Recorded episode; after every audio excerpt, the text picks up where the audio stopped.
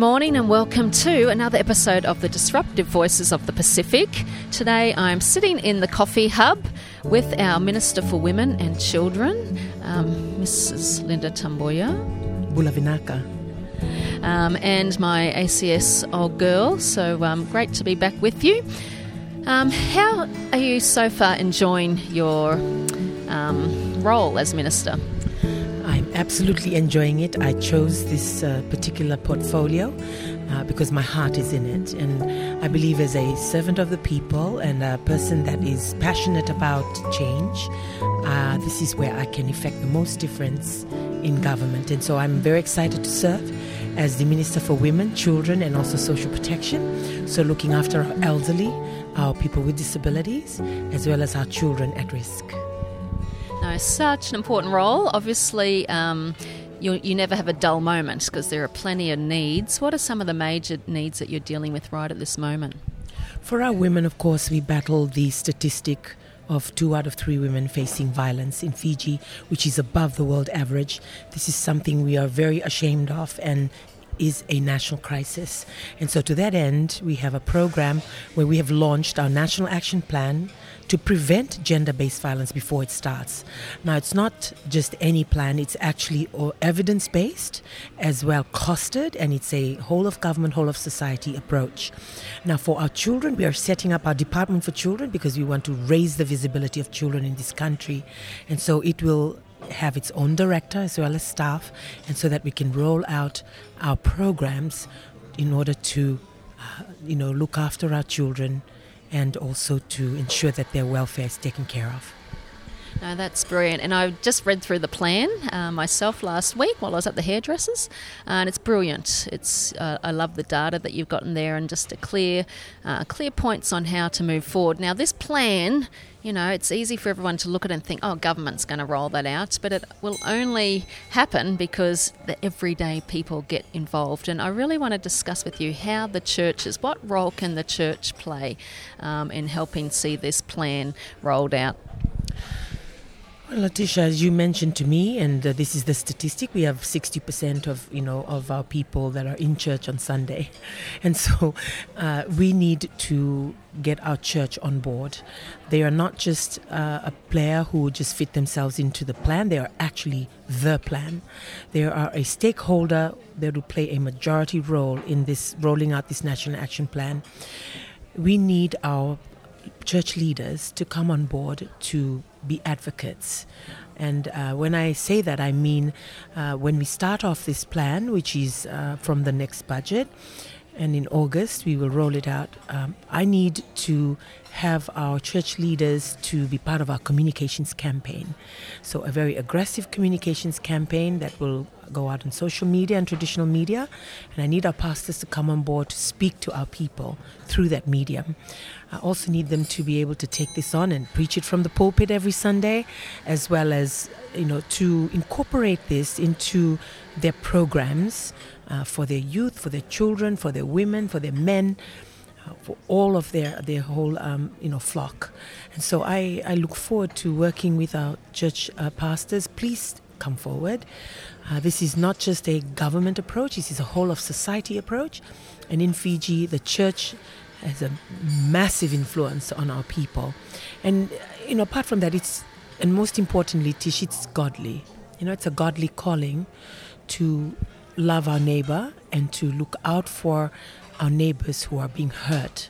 And so we need to protect our women, we need to love our women, and this needs to be preached from the pulpit. And so that's my challenge to our church leaders. Uh, you know, come on board, come on board and support this and be part of this plan. Yeah, no, you, you mentioned it is godly, and that's a big reason why I keep coming back as a pastor, is because I think we can actually change a nation.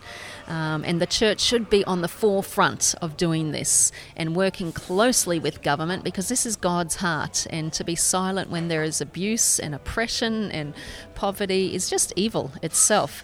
And so, both you and I want to throw out a challenge to the church leaders of Fiji. We need you, um, and this is part of the gospel work: is to um, help not just speak out, but to heal our people because a lot of these people will be sitting in our churches week after week as well. What is the message that an abused woman needs to hear from a pulpit, do you think? Well, she needs to hear that not only her spiritual needs are being addressed, but also her temporal needs, which is as important. You know, she needs to hear that, um, you know, as a vessel of God, as a daughter of God, that she is precious, that, you know, she is, uh, she feels safe when she comes to church. She feels that her pastor is there for her, truly hearing her and listening to her, not just talking to her, but talking with her. And we need our pastors and our church leaders to be able to address this when they meet with these women one on one to say, hey, you know what, I'm actually working with government to try to address what we're going through. And it's not just government, but all other stakeholders in society. Uh, you know, please know we're here for you. And we mean what we say that we are here to protect you and to uh, nurture you as a member of our church. Yep, no, that's such an important message. Uh, on the other side, we need more resources here in Fiji, don't we? Um, they're just more counselling, more support groups, help groups, because when a woman or even a man who's been abused, many young boys have been abused, um, they need to find some healing, some um, it's some rewiring, some retraining of the brain. What are some of the um, services that you think that the church could really set up to help part of the plan? I think churches need to have their own counseling divisions. They really need to set this up, even if you have to find uh, professionals from outside. If you if you can reach out to your organizations and find counselors, uh, you can also reach out to your own congregation if you have you know people you can trust who are trained in this but provide this service to your flock. Provide this service to your men and women and boys and girls because they, they can feel more safe and they can feel that they can confide in these people and that it will remain confidential but that there is a pathway. So they're not just being counseled but that there is also a pathway to help them you know to to be able to deal with uh, with abuse to be able to deal with violence you know, I, I, I want to challenge our church leaders to say to them, uh, you know, we, we as a nation, we need healing, and it begins with the churches. It begins with the role that the churches play. You know, uh, the church came to Fiji and uh, ended cannibalism and ended, you know, that, that way of life and brought light. I believe the churches can bring light to Fiji again with this, the healing of our nation needs to start with our churches. And I believe that with all my heart, and I and I'm reaching out, and I'm I'm reaching out as a as a government minister to say to our church leaders, join hands with me and let's let's help our people together.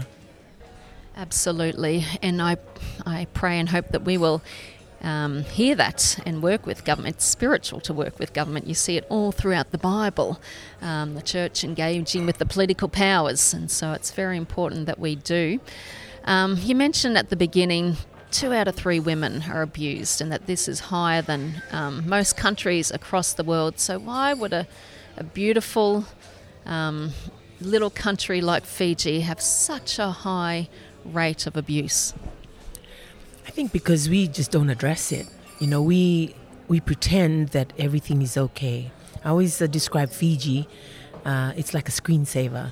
You know, when you're on a computer, you'll see the nice, beautiful beaches, but as soon as you click on it, you'll see the reality. You know that that's not what it is. So, we we need to address uh, this evil, and it begins with us. And when we address it, when we bring it to the forefront, I think we will we will feel like many countries in the world to say, you know what, it's okay to face the realities. It's okay to face the the the honesty, you know, the truth. And if we are covering the truth and we're not being godly, you know, we're not being Christ-like. You know, Christ came to disrupt. We need to disrupt.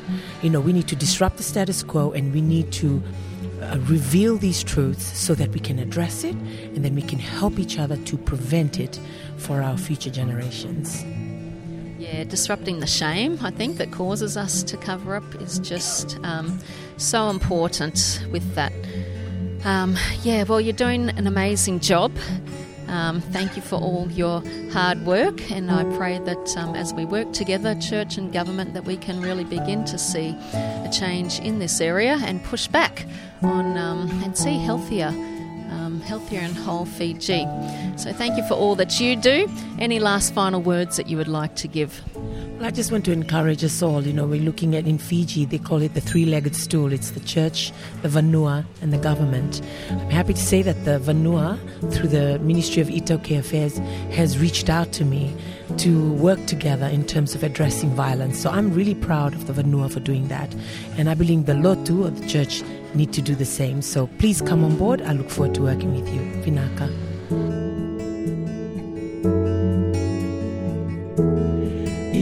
Easily.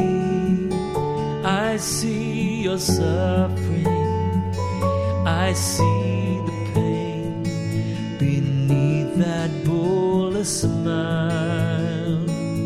Come out from hiding, the sun is rising. Let the islands hear reason.